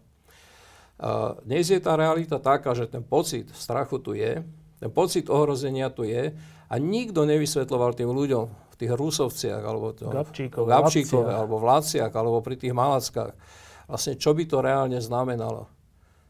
Nikto nerobil nejakú rozumnú kampaň e, pred tými malými referendami, ktoré notabene ani nemajú nejakú záväznosť. Hej. To znamená, že e, tie referen- to referendum e, v tom Gabčíkove reagovalo vlastne úplne panicky a hystericky na nejakú okamžitú situáciu. No a vždy v takýchto situáciách, tej paniky a hysterie, sa ne, ne, nemôžno predpokladať, že by sa rozhodlo ináč, ako sa rozhodlo. Ale ešte raz, tu fakticky takmer žiadni utečenci ani nie sú. Čiže ak, ak niekto povie, že moje farnosti by to nezvládli, by to nezvládli tak ja sa pýtam, ale teda, ako čo vlastne majú zvládať? Však to nie je otázka toho, že či niečo zvládnu alebo nezvládnu, to je iba otázka ochoty niečo zvládnuť. A to je troška iná situácia ako situácia tých organizácií, ktoré chodia pomáhať tým utečencom von. Však sú aj takí, hej. Lebo to je konkrétna praktická pomoc. Od nás sa zatiaľ iba očakáva proste nejaká ochota pomôcť. A tie a tie kvóty, ktoré my sme tak tvrdo odmietli a súrovo odmietli, tie neznamenali nič iné, iba proste vyjadrenie ochoty pomôcť. A my sme povedali, povedali sme Európskej únii niečo, čo sa naozaj s tou, s tou, s tou Európskou úniou a s jej hodnotami, ak teda nejaké hodnoty v Európskej únii únie existujú a, a ak teda platí, že základnou hodnotou v Európskej únie je, je ľudská dôstojnosť a hodnota ľudského života, no tak potom, keď vyjadrujeme len číru neochotu niekomu pomôcť, tak hovoríme my, nedôverujeme vlastne tým základným hodnotám toho sveta, ktorého chceme, ktorého oni, sme členmi. Oni by asi povedali, že však my chceme pomôcť, ale nie na našom území. Nech sú hotspoty. Tam však tam prispieme aj peniazmi, dokonca aj našimi vojakmi, dokonca aj všeličím, ale nie tu. Uh, ale veď, ale veď uh, je samozrejme, hej, že ten problém, alebo časť toho problému sa dnes presúva a to, a riešenie, to platí aj, no? teda ten problém tam je ale časť toho riešenia a to sa týka aj Nemcov, aj Francúzov, aj kdekoho sa, sa, sa samozrejme, že sa upiera tá pozornosť dneska aj na tie hotspoty, aj na teda tie veľké tábory, však, však e, v tých utečeneckých táboroch v Libanone, v, v Turecku a ja neviem proste e, v Jordánsku a kde kade, tam žijú 4 milióny sírčanov. Však oproti tomu, však to si tí Nemci uvedomujú, že oproti tomu aj tých neviem koľko, 100 tisíc utečencov v Nemecku, že vlastne e, pre tú krajinu, z toho oni sú si vedomi toho, že vlastne, že sú, že sú krajinou s vysokou životnou úrovňou. Ale oproti, oproti tým, ktorí ako reálne existujú v tých, lebo to sú vlastne hotspoty, hej, aj keď nie sú na šengenskej hranici, tak no proste mm, všetci vedia už dneska, celá Európska únia vie, že že sa musí riešiť situácia v Sýrii. Dnešné pokusy, také podľa mňa veľmi ťarbavé a také až nesku, pre mňa až také prízračne neskutočné, teda nejako vytvoriť akúsi koalíciu proste boja proti, ES, proti, proti islamskému štátu za pomoci Asada neviem Iránu a Rusov neviem čoho. No, všetci by sme boli šťastní, keby vojna v Sýrii nebola, ale ťažko si viem predstaviť, že je to možné, ale, ale svedčí to minimálne o jednej veci, že si dneska oveľa intenzívnejšie ako kedykoľvek predtým ľudia uvedomujú, teda politici, svetoví politici uvedomujú, že tam je to jadro toho problému a že teda musia riešiť aj problémy tých utečeneckých táborov, aj tých, aj tých hotspotov, aj teda šengenské hranice. Ja jedinú, jedinú vec, ktorú by som, teda to, čo bolo pre Európsku úniu neznesiteľné na, na, na um, Orbánovom správaní, to nebol, nebol ani ten problém samotnej tej, tej, tej šengenskej hranice, lebo je reálny fakt, že tí Maďari samotní, takisto ako Gréci samotní, Taliani samotní a neviem kto všetko, jednoducho e, tú hranicu ustrážiť proste nemohli. Nemali na to ani síly, ani, ani dostatok kapacity, ničoho. E, čiže to maďarské, e, v tom, v tom teda rozumiem, roz, v tom som rozumel Orbánovi, proste v tom volaní po tom, že proste že teda my tu bránime nejakú šengenskú hranicu. Čomu som nerozumel, že na jednej strane chce brániť šengenskú hranicu a na druhej strane hovorím, my si ubraníme, my Maďari si ubraníme sami, pričom je evidentné, že to nejde. Hej. Čiže rozumiem tomu, keď dneska sa v Európskej únii uvažuje, a som o tom presvedčený, že Schengenská hranica, pokiaľ buď má fungovať a musí fungovať jednoducho. To musí byť troška pevnejšia. Na musí byť pevnejšia, hranicách. musí sa o ňu postarať celá Európska únia, musí do nej investovať, možno viac ako do svojich nejakých vnútorných hraníc tejto chvíli. To je, to je proste ako realita tých uh, dnešných dní. A ešte teraz rozmýšľam o takom, o takom argumente. Uh, jedna vec je argument strachu v zmysle v zmysle terorizmu alebo proste nejakých takýchto vecí, hoci ten je troška relatívny v tom, že skutoční teroristi majú dosť peniazy a nepotrebujú ísť tisíce kilometrov pešo, čiže tam by som videl iný problém a iné riešenie, než zastaviť túto vlnu. Ale e, to, čo počúvam, je, že e, keď príjmeme veľa utečencov z inej kultúry, tak tým narušíme vlastnú kultúru. Pričom veľa je, je to, čo chcú robiť Nemci, ale my to hovoríme tu na Slovensku, pričom tá požiadavka bola 800, teraz tisíc, alebo tak, čo je v porovnaní s 5 miliónom nie veľa. Ale teda počúvam to, že, že e, to je iná kultúra a to, to, to našu kresťanskú kultúru zničí. Pričom dodávam, že to hovoria ľudia ako Vladimír Železný, ktorý teda s televíziou Nova tú kresťanskú kultúru naozaj ničil reálne. Dobre, ale iné chcem povedať, že to, ma, to, to, to vždy som pocitoval, a teraz som si to tak sformuloval, to som vždy pocitoval, keď som bol v Amerike. Ja som rozmýšľal, že čím je to také zaujímavé, tá Amerika. A ona je všeličím zaujímavá a má všelijaké problémy. Ale ja som si v súvislosti s touto utečeneckou krízou uvedomil, že mňa, ja vlastne na Amerike mám rád to, je to niečo podobné, čo si ty hovoril o tých Nemcoch, že oni si trúfnú, majú sebavedomie, že nie, že my sa neuzavrieme, do Ameriky chodí milión ľudí ročne, nových. Prináša to všelijaké problémy, mení, mení to dokonca výsledky volieb. Ale tá, tá základná vec je, že my, civilizácia, my sa nemôžeme uzavrieť, lebo tým by sme popreli samú seba. My musíme tomu nejako čeliť, ale ten základný, základné nastavenie je, že zvládneme to. Lebo keď nie, tak tá naša civilizácia končí, keď sa uzavrie. No a teraz idem domov tu hovoria, všetky, všetci tí ľudia hovoria o civilizácii, kresťanských hodnotách, kresťanskej civilizácii, ktorú si tým narušíme. Ja mám práve že pocit, že tým, že sa uzavrieme tými rečami, ktoré tu vedieme, e, tým zničíme tú kresťanskú civilizáciu. To je niekoľko paradoxov naraz. Hej. Ten prvý základný paradox spočíva v tom, že áno, do Nemecka ide dnes oveľa viac utečencov, ako povedzme by malo ísť na Slovensko. Ale pritom Nemci nehovoria, že to je tak veľa, že to zničí no. nemeckú kultúru. Naopak hovoria, to je stále pre nás ešte únosné, lebo aj, aj keby to bolo tých 800 tisíc, no tak 800 tisíc ku 80 miliónom, 80 no. miliónom je stále iba nejaké, neviem koľko je to presne, no. ako malé percento. Hej. Pričom, a to je ten druhý paradox, do Nemecka, v Nemecku neostane nejakých 800 tisíc utečencov. 800 tisíc je to, čo sa predpokladá, že do Nemecka príde tento rok. Z tých 800 tisíc, 400 tisíc nedostane azyl jednoducho preto, že sú z krajín, ktorým hovoria Nemci, uh, bezpečné. Teda to je Balkán v podstate a iné krajiny. A tých pošlú proste preč. A na toto oni vypracujú veľmi presné mechanizmy a veľmi pres, presnú logistiku. A, a neostanú tam ani všetci proste z tej Sýrie a z tých krajín, kde, e, e, kde je tam vojna. Čiže dá sa predpokladať, že z tých 800 tisíc možno tam ostane nakoniec polovica. nejaká štvrtina círka, alebo menej ako polovica určite. Hej. Čiže, čiže tých proste tie, to, čo sa u nás hovorí, to, čo sa rozpráva, že je to 4 krát viac ako minulý rok, lebo minulý rok to bolo 200 tisíc, dnes je to 800 tisíc, to proste nesedí. To nie, nie, je to, nie je to založené na faktoch, ale na strašení.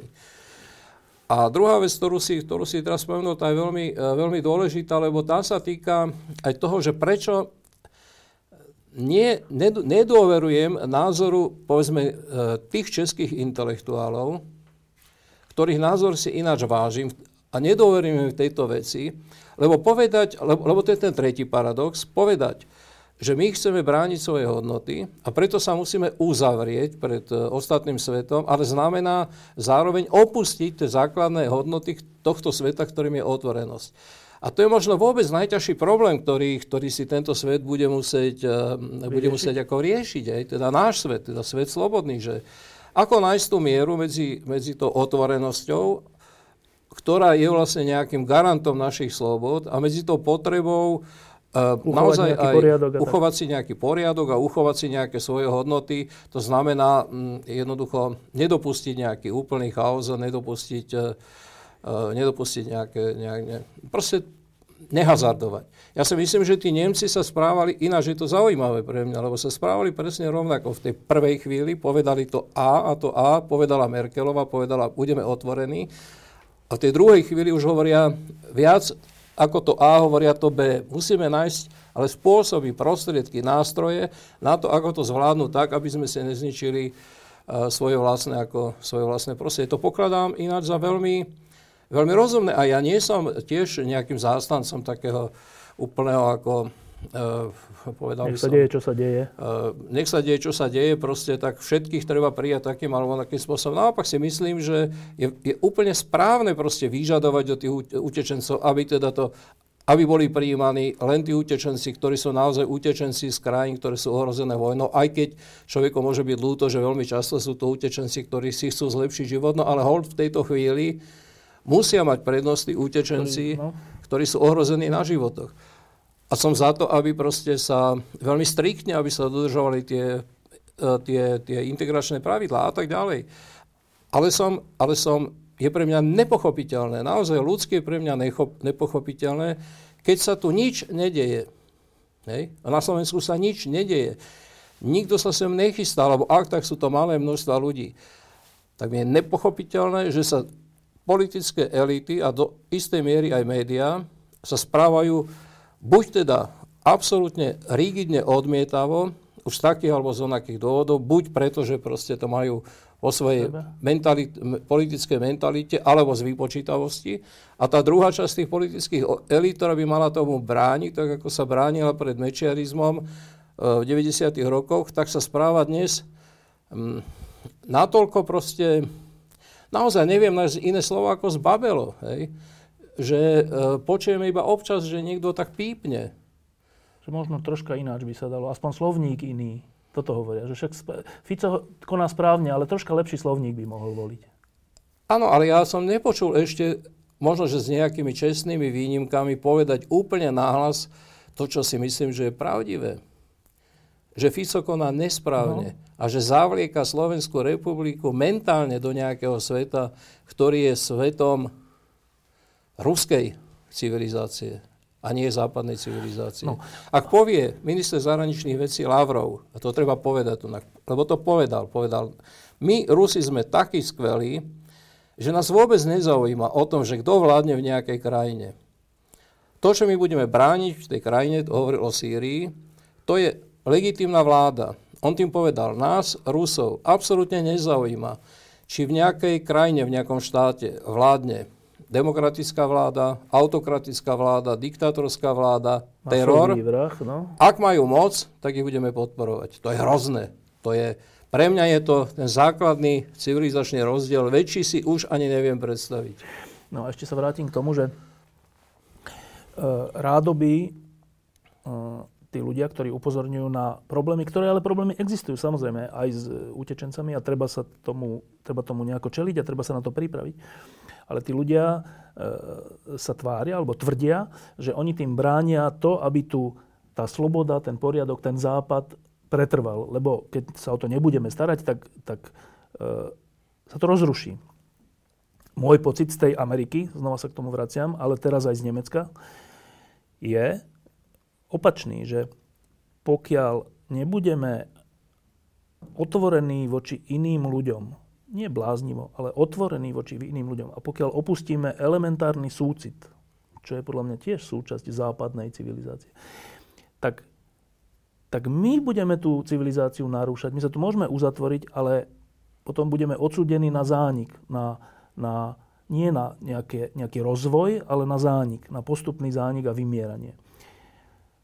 Nepočujem tento argument, ale v žiadnej verejnej diskusii, nečítam to, nikde to nevidím, tak sa sám seba pýtam, že možno, možno sa ja úplne mýlim. Lebo aj na Slovensku sú to ľudia, ktorých si mnohí z nich vážim. Je táto diskusia vôbec niekde? Je v Nemecku táto diskusia? Že keď sa uzatvoríme, bude, bude to regres? V Nemecku je je tá diskusia veľmi rozsiahla. V Nemecku existuje veľmi, veľmi, veľmi dobrý systém, najmä vo verejnoprávnych médiách, veľmi dobrý systém vlastne takých, takých diskusných relácií. A naozaj to je pozoruhodné, že na Slovensku vlastne všetky tie e, diskusie politické v podstate sa vytratili s výnimkou možno jednej, dvoch. Hej. Ale v Nemecku to patrí k tej kultúre. A patrí to k tej kultúre proste druhej svetovej vojny a tá kultúra sa udržuje. To je, to je kultúra diskusie a, a, a kultúra otvorenej diskusie. Dneska je v nedelu, ja to, ja to naozaj musím konkrétne spomenúť, v nedelu diskutuje na, na, na, na verejnoprávnej televízii jedna JAV. Útorok dis, diskutuje na verejnoprávnej televízii jedna Majšberger, Sandra Majšberger. To sú teda moderátori, hej? To sú moderátori, to sú veľmi známi moderátori, ktorí nám nič nehovoria, ale v Nemecku sú to, v Nemecku oni sú dneska možno dôležitejší ako nemeckí intelektuáli. V stredu diskutuje na ARD, čiže na, znova na prvej televízii, uh, volá sa Anne Will. Vo štvrtok diskutuje na CDF, čiže v druhej nemeckej televízii, uh, diskutuje uh, Maybrit Ilner, žena. Je tam ináč veľa žien, čo je veľmi pozoruhodné, lebo oni dávajú tie diskusie aj takú, troška takú mekosť nejakú. Ale sú veľmi, veľmi sú tvrdé v názore, ale meké sú práve v tom, v tom, tomto. V stredu je jedna veľmi, veľmi, veľmi uh, zaujímavá relácia, ktorá sa volá Tvrdo, fair, aber, hard aber fair, teda tvrdo, ale fair, hej, ktorá je, je naozaj veľmi ostrou diskusiou.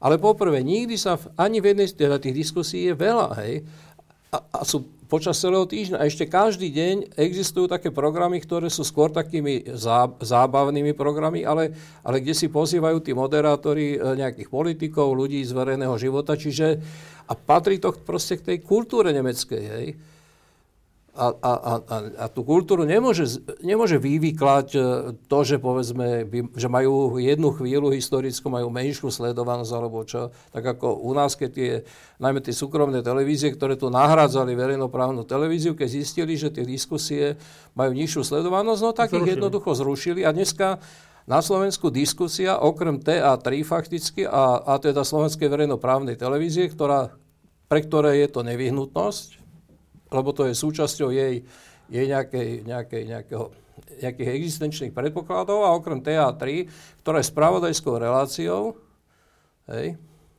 ale ktorá je tak evidentne v službách a vždy bola v službách e, e, Smeru, hej, a teda Fica osobne, No tak okrem toho vlastne žiadna taká verejná diskusia mediálna v troška Nie. väčšom rozmere a formáte fakticky ako, ako ani neexistuje. Čiže tá diskusia v Nemecku samozrejme existuje, je veľmi otvorená a to je správne, že je otvorená, to je správne, že tam zaznievajú aj veľmi kontraverzné názory. Ja som z okolností, včera som práve sledoval teda jednu z tých diskusí, kde na jednej strane bol človek, ktorý pochádza z Egypta, bol muslim, ale veľký kritik islámu, a na druhej strane bol predstaviteľ teda nemeckej islám, islámskej obce, nie islamista, ale teda nemeckej islámskej obce a, ten, a, tá, a, tá, a tá, mm, tá, tá polemika bola veľmi, bola veľmi, medzi nimi bola veľmi tvrdá, ale to je v poriadku však.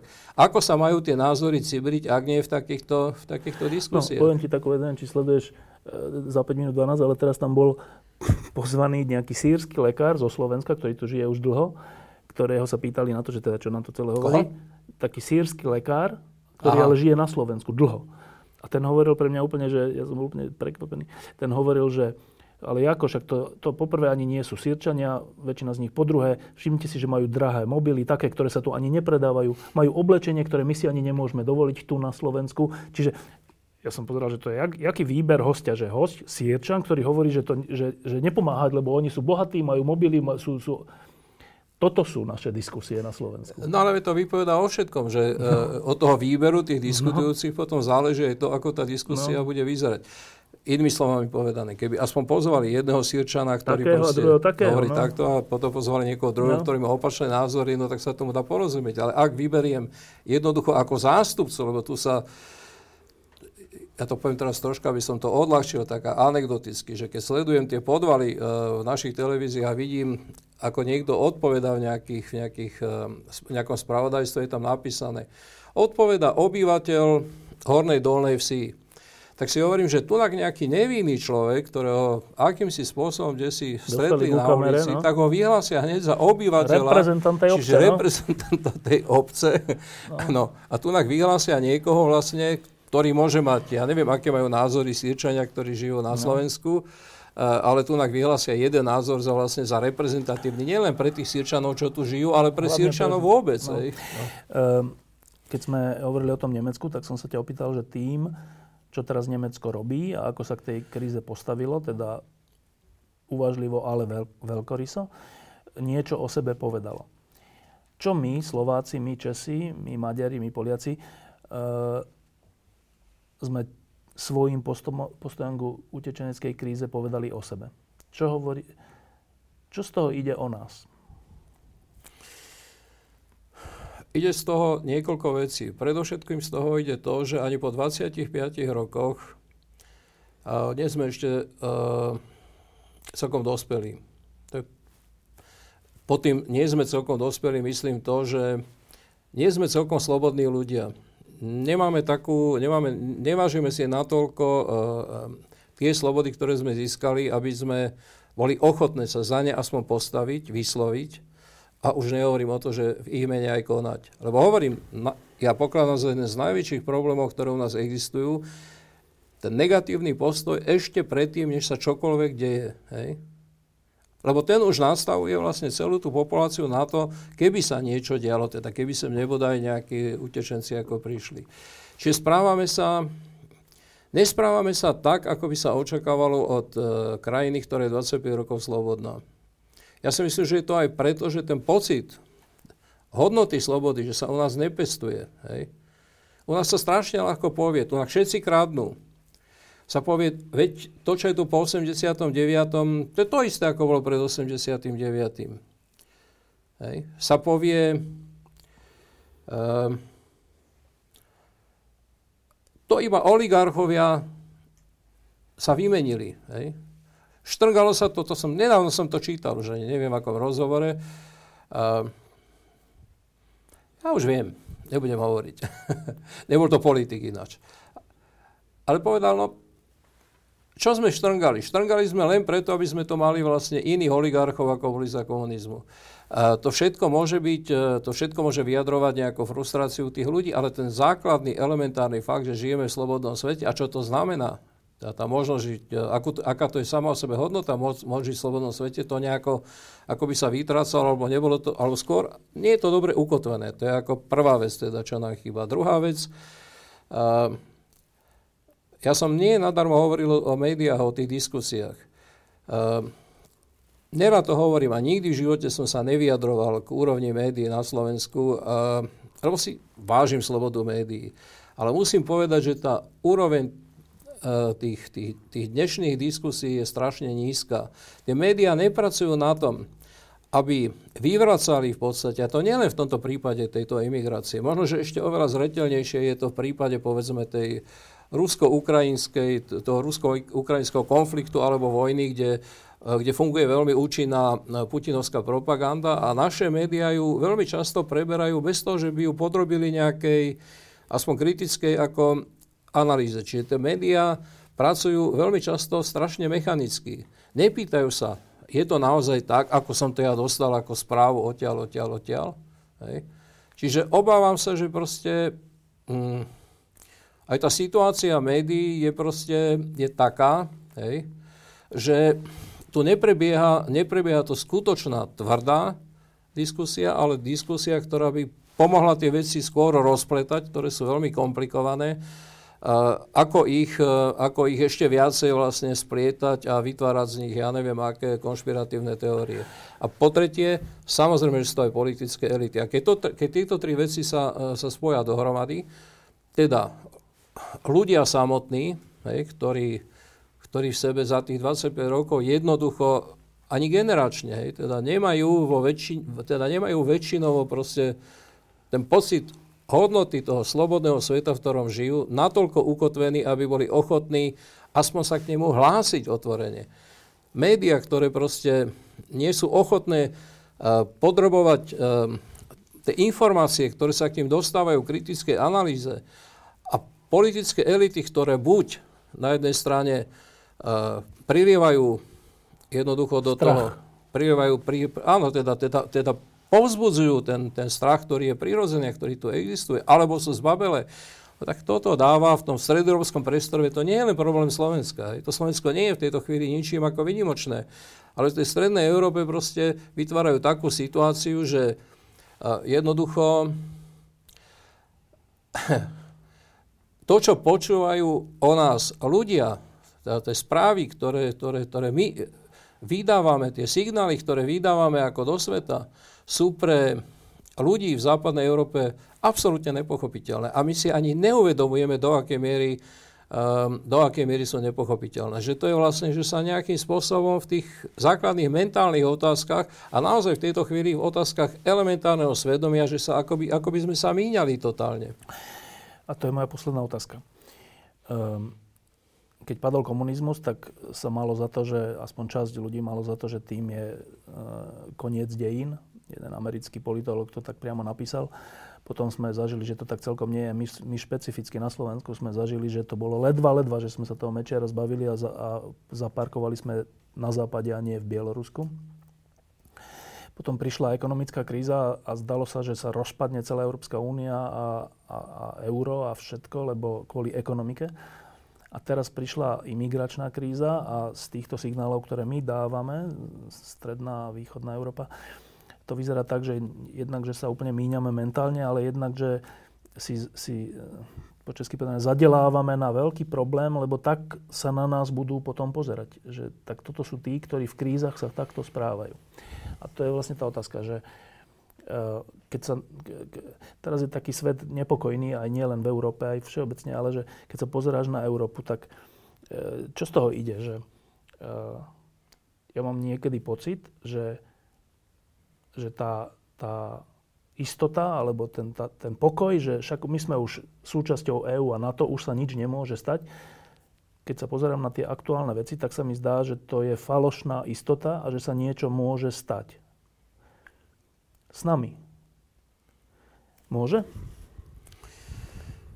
Tak predstava, že vlastne žijeme vo svete, ktorý sa nejako lineárne vyvíja stále k lepšiemu a k lepšiemu až k nejakému raju, je predstava naprosto utopická a úplne v tejto chvíli je jedno, či to je komunistická utopia, alebo či to bola nejaká kapitalistická utopia, nejaká predstava nejakého komunistického raja alebo kapitalistického raja, je to vždy len utopia. Proste svet takto nefunguje. Vo svete sú vždy krízy a tie situácie, keď nie sú krízy, to znamená, situácie v podstate mieru sú, zdá sa, skôr zriedkavejšie. My sme zažili 25 takých rokov, keď síce boli vojny a boli veľmi kruté vojny, ale v zásade aj v tomto priestore Strednej Európy sme mali pocit a oprávnený, že to smerujeme k lepšiemu a že, a že proste sa presadí akýsi svet a, a presadí sa v podstate skoro až tak ako samovolne. Ale tak to proste nie je. No dnes prichádza jedna z kríz, ja nie som apokalyptik, hej, teda nevidím to tak, že, koniec sveta. že je koniec sveta, ale myslím si, že, proste, že práve v takýchto krízo, krízových situáciách sa vlastne osvedčuje schopnosť tých spoločenstiev nejakým spôsobom um, povedať o sebe, čím teda v skutočnosti sme. A obávam sa, že to, čo my dnes hovoríme sami o sebe, že je dokonca horšie, ako, ako v skutočnosti sme. Lebo vydávame zo seba vlastne veľmi silné signály ako toho horšieho. Toho horšieho a vydávame aj pozitívne signály, ale tie sú, uh, tie sú oveľa slabšie ako signály teda toho, toho horšieho. A nech je to akokoľvek, ale tá spoločnosť sa musí osvedčiť. To, to sa nedá tomu vyhnúť. Ja viem, že to ľudí, že to ľudí znepokojuje, že, že majú aj strach. Ale jednoducho predstava, že, že, že v dejinách to ide len tak proste ako samovolne, je predstava, ktorá nezodpovedá, nezodpovedá behu dejín. Jednoducho sme sa ocitli o fáze. Ja si stále myslím, že vlastne um, aj ten dnešný stav iba naplno rozvinul v podstate tie premeny, ktoré sa začali po roku 89, lebo pokiaľ oni sa konali iba v Strednej Európe, tak ešte sme boli nejako schopní to zvládnuť, lebo, lebo teda mali sme v sebe tie stredoeurópske krajiny nejakú, nejakú e, teda vnútorne sme boli nejakým spôsobom predsa len pripravení teda na, tú, na tú zmenu a, a najmä uskutočniť tú zmenu. Už v tej Ukrajine, povedzme, to bolo veľmi, ako, veľmi ťažké, lebo dvakrát sa im to nepodarilo. Či sa im to podarí tretíkrát, to sa len ukáže a človek je môže len držať palce. Ale už pri tých arabských jarách to už bola ilúzia si myslieť, že že výsledkom tej, tých, tých, tých jarí, hej, že bude všade e, v celom, v celom arabskom svete, že bude nejaký demokratický svet. No proste, ja neviem, v Egypte sa ukázalo, že e, revolúcie na tých námestiach viedli nie len, slobode ešte, no. Áno, nie len k tomu, že sa tam, že sa tam, že tam vystúpili proste tí mladí ľudia, ktorí si predstavovali svet ako svet slobodný, ale vystúpili tam aj tie muslimské bratstva, ktoré vlastne ten svet chceli zničiť. A nakoniec návrat tých starých elít, v podstate vojenských, znamenal aspoň nejaký poriadok. No. Ej? Zavedenie nejakého poriadku, aj keď ten poriadok je horší, ako by, uh, ako by bol poriadok, ktorý by sa, keby sa presadil ako demokratický. A, ale, ale teda v niektorých iných krajinách je to ešte horšie, lebo nie len, že sa nepresadili proste tie demokratické síly.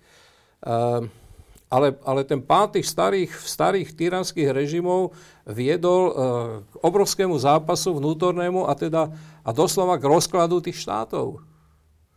Dneska niektoré tie štáty už ako štáty, teda schopnosti vykonávať moc na svojom územu fakticky neexistujú. Hej?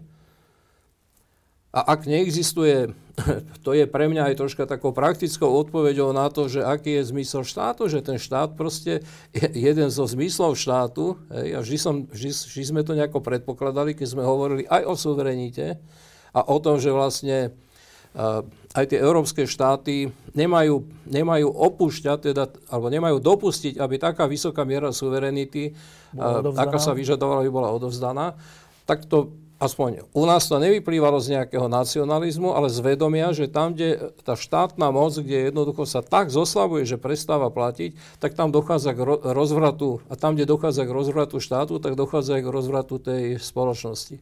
Čiže ja si myslím, že tá otázka e, dneska existuje proste, existuje pre všetkých, nielen, nielen pre, pre Blízky východ, ale existuje a nielen pre ja neviem, pre Turecko, Grécko a teda tie nárazníkové krajiny, ale že existuje aj pre Európsku úniu a určite aj pre nás. Viackrát v tejto diskusii sme hovorili, a ty si to spomínal, že, že e, jednou zo základných vecí našej civilizácie a našich štátov je dôstojnosť človeka a sloboda. Hrá sa v tejto chvíli tu na Slovensku, tu v Česku, tu v Maďarsku, v Polsku o slobodu a dôstojnosť človeka? No samozrejme. A nehrá sa len o slobodu a dôstojnosť tých ľudí, ktorí utekajú, ale hrá sa možno úplne ako v základe o našu dôstojnosť a našu, našu slobodu. Pretože keď my nedopustíme, že majú ľudia, teraz jedno aké ľudia, ale týka sa to samozrejme aj utečenstvo, že majú nejaký elementárny nárok na ľudskú dôstojnosť a slobodu, tak vlastne opúšťame aj našu ľudskú dôstojnosť a naše slobody. Hosťom pod lampou bol Petr Zajac. Ďakujem, že si prišiel.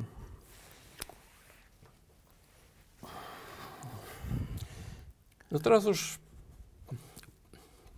pomaly by som sa mohol aj odobrať, nie? Ťažká vec. Ťažké veci. Ťažké. To sme tu asi ešte ani nemali. Že? No. Skoro sa mi zdá, že tie reformy boli ľahšie ako toto.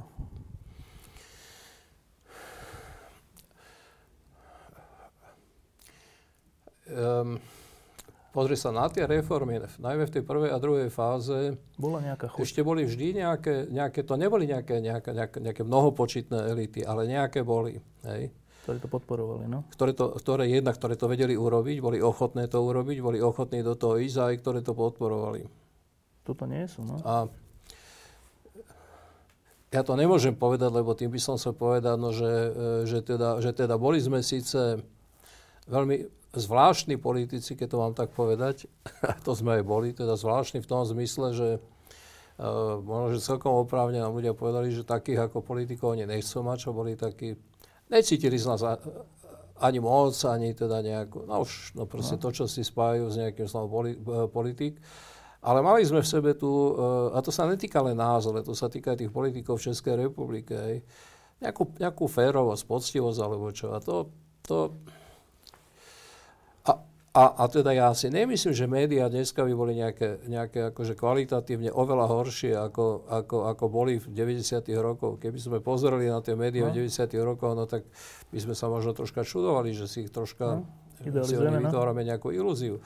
Ale určite nie sú lepšie a určite, určite nesplňajú proste tú úlohu možno, že, ich ani, že to ani nevedia, lebo, lebo ich to nikto, nikto neučí. No proste tú úlohu akože robiť, robiť teda aj tú, robiť aj tú výchovu v tom, v tom veľmi širokom je, zmysle slova. To je ešte aj v tom, že nemajú, nemáme a tú pedagógiu. Nemáme, nemáme, nemáme toho Havla, nemáme toho, toho Fedora Gala, toho Fera Mikloška, to, proste, že, že v politike sú teraz aj v Česku, aj na Slovensku skôr takí oportunisti, než nejakí ľudia. Áno, však o tom hovorím. A tým pádom aj tie médiá sa z toho, to, je, to ovplyvňuje médiá. No, o tom hovorím. Teda nechce, ja to nemôžem povedať náhlas, lebo to, je, no. to by znelo ako nejaké chválenkárstvo, ale, ale je to proste ako realita toho dnešného tohto, že tu chýbajú Naozaj to je také úplne zvláštne, že vlastne, že vlastne ten Kiska, ktorý sa, ja, ja pri ňom používam najčastejšie to slovo normálne sa správa sa nespráva ako, teda ne, nenesie zo sebou nejakú, však to ešte všetko môže byť, lebo hm. to sa ukáže, Boh vie, ale nenesie zo sebou nejakú